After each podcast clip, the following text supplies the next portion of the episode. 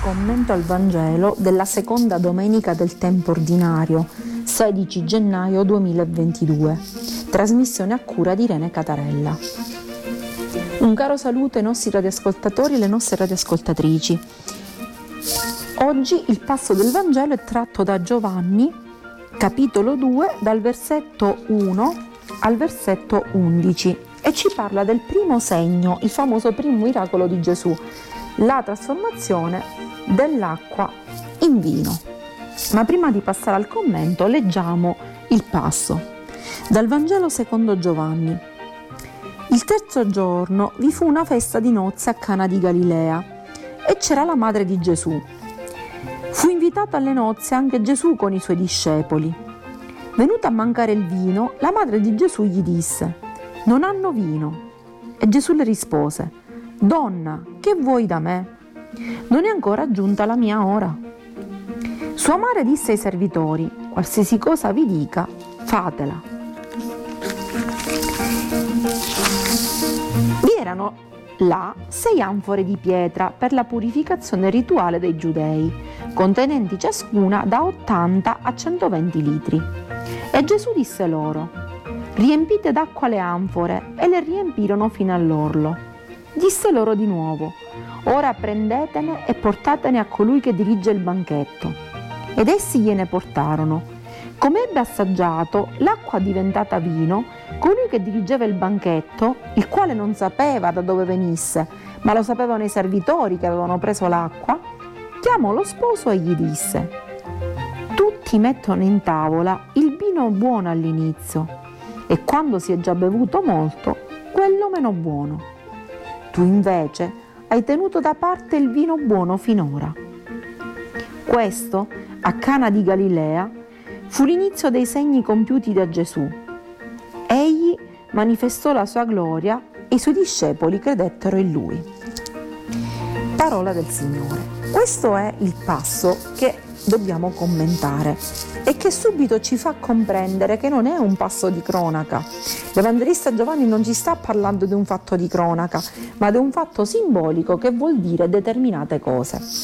E non è un fatto di cronaca perché uno potrebbe chiedersi, ma il primo miracolo che Gesù fa è un miracolo così eh, quasi da ubriacone, cioè questi qui avevano già bevuto ampiamente perché il banchetto già era in forma avanzata. E allora che fa? Dà ancora vino per farli bere ancora di più? No, ovviamente non è così. E poi Gesù chiama sua madre donna quando ci sono proprio tanti, ma tante eh, scritti rabbinici in cui mai e poi mai un figlio si permette di chiamare la madre donna. E, mm, allora, che cosa significa co- questo?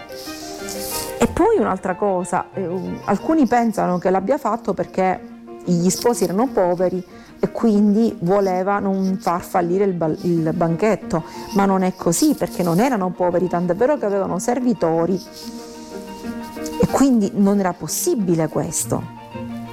Ecco, quindi l'unico messaggio che si eh, ricava fatto che quello che noi dobbiamo interpretare non è un racconto così semplice, un racconto di cronaca, ma è un racconto con cui Giovanni attraverso le immagini bibliche vuole mandarci un messaggio ben preciso e noi appunto cercheremo di andare nel profondo. Allora, innanzitutto che cosa succede? Che viene invitata la madre di Gesù, ma vengono invitati anche Gesù con i suoi discepoli. E ehm, viene arrivato a un certo punto a mancare il vino. E Gesù alcuni testi traducono come un'affermazione. Non è forse giunta la mia ora, come a dire non è giunta, altri invece con un'interrogazione. I codici antichi non portavano il, la punteggiatura e quindi forse Gesù non sta dicendo non è ancora giunta la mia ora e quasi è annoiato di fare questo miracolo. No, non è così. Sta dicendo che invece la sua ora è arrivata. E la Madonna non fa altro che spronarlo a questo. Ma vediamo i simboli. Prima di tutto andiamo a vedere cosa, quali sono i personaggi principali di questa prima parte e chi rappresenta la Madonna. Allora, in questo banchetto, ehm, quando c'è la mancanza del vino, il vino è il simbolo della gioia. Ce lo dicono tanti passi dell'Antico Testamento, il, il libro del, del Siracide ci dice per esempio che quando ci sono vino e musica c'è la gioia. Quindi la mancanza di vino è la mancanza della gioia. Le anfore sono vuote e sono di pietra. Le anfore vuote di pietra rappresentano la legge, che ormai è vuota, è svuotata di tutto perché in questo rapporto con Dio i rabbini l'avevano fondato su un rapporto commerciale, su un rapporto che era fatto di paura, perché c'erano ben 613 precetti da dover eh, onorare. Ed era chiaro che uno si sentiva sempre in difetto e si sentiva sporco e indegno perché era difficile andare dietro a tutti questi 613 precetti. E allora è chiaro che si cercava sempre una forma di purificazione, quindi questo rapporto con Dio era un rapporto basato solo su un tentativo continuo di purificarsi e una paura continua nei riguardi di Dio. Ed era anche un rapporto commerciale perché si pensava che bastava purificarsi facendo delle azioni diciamo fisiche e facendo delle offerte e allora si guadagnavano le benedizioni. Questo era il, il banchetto antico, la legge antica, le anfore di pietra vuote che non portavano a nulla. Quindi non c'era gioia, non c'era vino, non c'era gioia più in questo rapporto con Dio. Allora in questo caso interviene la Madonna. La Madonna qua rappresenta Israele, la sposa, cioè colei la quale appunto è quella parte del, del popolo ebraico che ancora si ricordava come i profeti portavano avanti un rapporto con Dio basato sull'amore e ricercava e voleva recuperare questo rapporto. E capisce che questo nuovo rapporto di amore si può instaurare solamente grazie alla presenza di Gesù Cristo che porta finalmente a bevere con la sua acqua e la trasmuta in vino, cioè dà da bere l'acqua del suo spirito l'acqua del suo amore incondizionato e dell'amore incondizionato e trasforma la vita di ognuno finalmente in gioia, cioè trasforma l'acqua in vino dando origine a una nuova alleanza che questa volta è basata sul rapporto con Dio che rappresenta l'amore incondizionato che Dio ha nei nostri riguardi e che noi come suoi figli dobbiamo scambiarci gli uni con gli altri. Quindi è l'inizio di un'alleanza nuova. Questa alleanza nuova viene aiutata dai servi. I servi prendono le anfore, la portano a Gesù, fanno quello che aveva detto la madre di fare. Questi servi possiamo essere noi. Ognuno di noi può essere servitore di questa nuova alleanza, cioè può contribuire a questa trasformazione dell'acqua in vino, cioè può contribuire alla gioia, a portare gioia nella vita del fratello e della sorella grazie a una vita basata sull'amore incondizionato e sul bene dell'altro e sul bene reciproco. E che cosa succede? Nel momento in cui si ha questo cambio e questi servitori sono appunto i testimoni di questo cambiamento, Gesù dice di portarlo al maestro al, di tavola, si chiama, colui il quale dirigeva il banchetto. Chi rappresenta questo maestro di tavola? Il maestro di tavola rappresenta invece tutti coloro i quali ecco, erano fautori e portavoce della vecchia legge. Una legge che ormai era basata su qualcosa di formale e non su un legame vero e profondo con Dio, su questo legame d'amore con Dio. E infatti non erano felici, erano tutti tristi. Ma Gesù fa capire qual è la nuova legge questa nuova alleanza basata sull'amore e porta questo vino nuovo.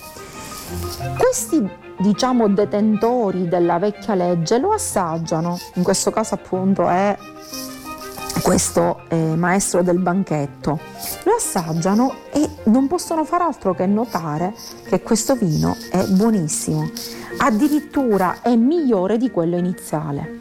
La nuova legge è migliore di quella iniziale. E si meravigliano di questo. Ma è un dato di fatto. E quindi non fanno altro che onorare questa cosa, non possono fare a meno di dirla. E in questo, dice l'Evangelista, si manifesta la gloria di Dio. La gloria di Dio non è altro, l'abbiamo detto tante volte, la manifestazione dell'amore di Dio nei nostri riguardi. C'è un appunto molto particolare che è il, la traduzione greca, cioè la, la frase greca originale, non è il vino, il vino buono, ma è ton calon oinon, cioè il vino bello. Quindi quando arriva questo nuovo legame con Dio basato su questo amore incondizionato che ci sprona semplicemente ad amare il fratello, ama e fai quel che vuoi, allora arriva la gioia. Quindi Gesù si presenta come colui il quale vuole imbandire per i suoi fedeli e per coloro i quali lo seguono, quindi per tutta l'umanità, un banchetto di nozze, quindi vuol dire una vita basata sulla gioia, non una vita basata sulla tristezza, una vita bella, non una vita basata su ansie e paure, che, in cui bisogna fare attento, attenzione a tutto perché si ha paura di tutto, ma una vita in cui l'essere umano sa che il suo Dio, che lo ama e lo ha creato per amore, vuole che sia proteso alla felicità, che raggiunga la felicità, ma non di pochi, la felicità di tutti, quindi vuole